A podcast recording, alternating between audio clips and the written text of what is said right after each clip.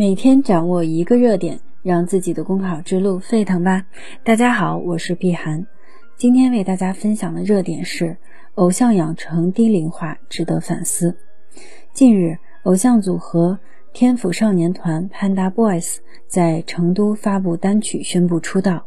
据了解，这个组合由七名男孩组成，成员的平均年龄只有八岁，最小的七岁，最大的也仅有十一岁。随着选秀节目的热播和粉丝经济的发展，偶像养成概念和模式越来越为人们所熟知，也深刻影响着娱乐圈的造星产业。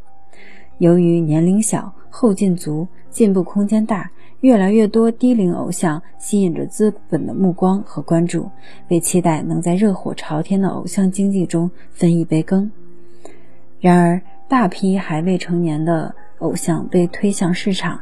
一方面是他们脱离正常生活学习的环境，过早的接触纷繁复杂的娱乐圈，不利于他们身心健康的发展；同时，也将出名要趁早的错误价值观传递给社会，误导辨别能力较弱的青少年。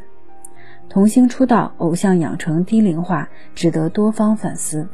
首先，家长应理性选择教育方式，不能拔苗助长，更不能被功利左右。其次，各级相关部门需对偶像养成类节目加强监管，刹住利用偶像经济无底线敛财的歪风邪气，保护未成年人的合法权益。再次，经纪公司和网络平台也需切实承担起主体责任，并弃急功近利的浮躁风气，以培养德艺双馨的艺人为己任。